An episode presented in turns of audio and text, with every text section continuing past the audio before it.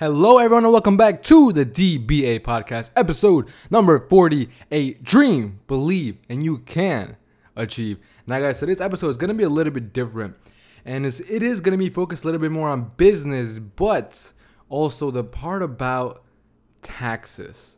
Because a lot of people and a lot of gurus, they talk about, you know, creating all of these numbers. You know, sometimes I even, I even see friends or just people that I see on social media posting, oh, hey, I just made 50 grand today, or, you know, just made $30,000 in sales this month, whatever that number may be. But what I haven't seen almost anybody talk about is what really comes after that. And that's Uncle Sam, the IRS. And I'm gonna, I'm, I'm, just, I'm like pretty much just getting straight into it because I like don't really want to, you know, go over too much fluff with this and it's going to be like a little bit more of a broad coverage because I can't give so many details on taxes or you know applying to businesses because I'm obviously not an accountant or you know anything of that sort. So it's going to be like a little bit more of a broad sort of statement. So pretty much just recently I actually created my business LLC which is basically me creating a new human being in that sense. Sounds a little bit weird but what I'm basically getting at here is I'm pretty much creating a brand new system that will operate in the eyes of the government. For example, this business now is officially a business and it has its own social security number. You know, this it's little things like this. And this podcast may sound and this episode may sound a little bit confusing. Bear with me though, because I'm gonna be explaining some things, some principles that many, many people never will do. And the main reason why I've been allowed to get this sort of knowledge is because my dad actually owns his own restaurants and he had to learn the run. I don't want to say the wrong way, but he had to learn the hard way. And pretty much what, what I want to get at here is that even though people are making, let's say they make a million dollars in sales for that year, what they don't tell you is that on top of that, there is a 7% sales taxes that the government takes automatically. Then on top of that, you have to pay a bunch of other taxes on that money. But what actually allows businesses to become profitable and sustain a good chunk of the money that they have is the expenses, which is why sometimes businesses are like legally able to sort of maneuver money. So, for example, if your business makes $1 million in the last year, you're not necessarily going to be taxed on the $1 million in sales, but instead by the profit margins after expenses are paid. So, for example, if your business made a million dollars last year, but your expenses were 500,000, you're actually going to be paying a percentage of those 500k profit, which is basically why businesses can, for example, buy cars.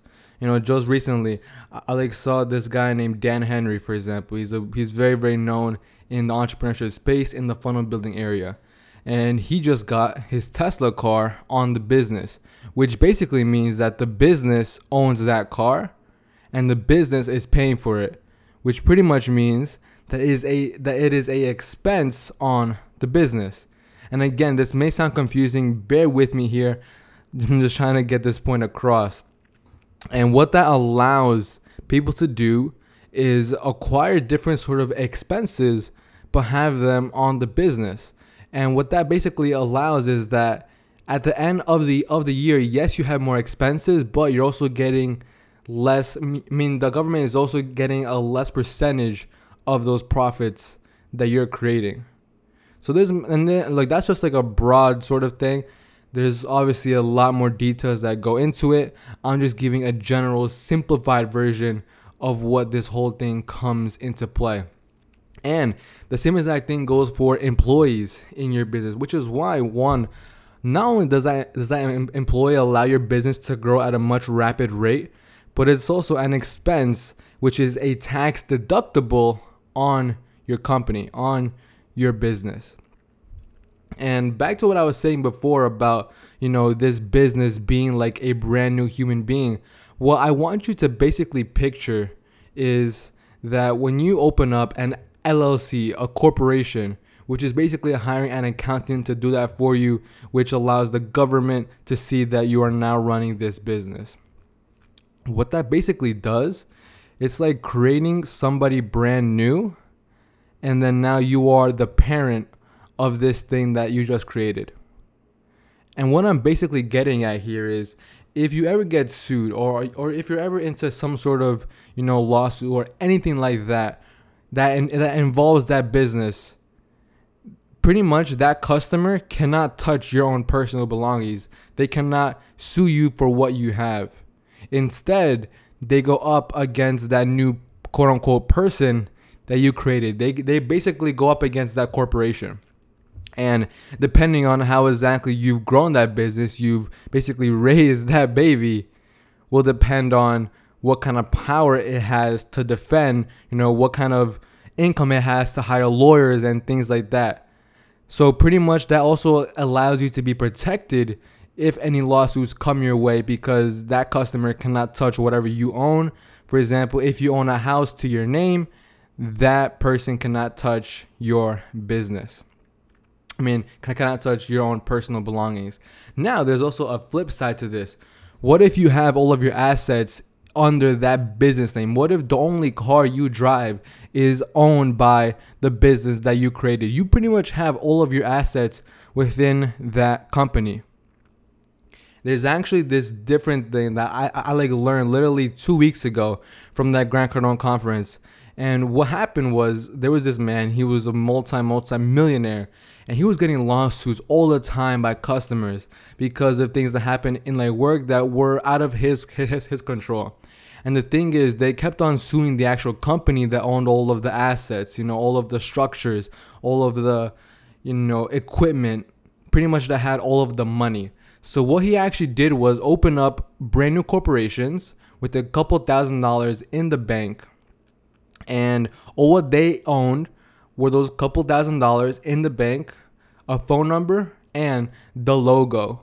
So anytime that one of the customers would try to sue and then get money out of that business because look guys i'm to be completely completely honest here no matter where you are in your career especially once you're taking off and people start seeing that your company is producing revenue there will always always always be people that are to try to take their piece of it even though you know, it's absolutely nothing to do with you. Like, you're literally just gonna get random lawsuits. It happens to everybody that is successful, that is creating a massive company. There's always people that are trying to sue you for the little smallest things, trying to get money out of you and, and your company.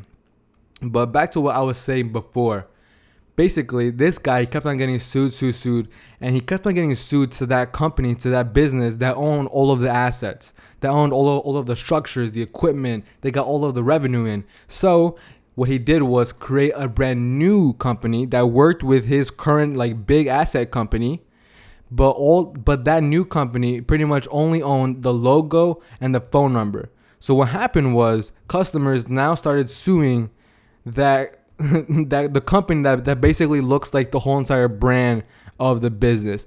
Like again, this may sound a little bit confusing. Basically, what I'm saying is there's two businesses that he created that are working together with each other. One of them owns just a phone number and the logo and a couple thousand thousand dollars in the bank. The second one owns everything, owns all of the assets. It's the one that has pretty much all of the money. Then, when customers or people are trying to attack and take advantage of the revenue of this company, they would instead, from what they see from, from like a brand perspective, they would go against this other smaller company that just owns pretty much nothing. So what so what he actually does is he just simply closes that he just pretty much files bankruptcy for that company and then that very next day he opens up a brand new one with the exact same stuff. And that's basically how he avoids the headaches of lawsuits and also protects his assets in his bigger you know stronger business. So just like a little few things to think about there. And again i know i know that this topic may sound a little bit confusing and it may sound like a little bit overwhelming.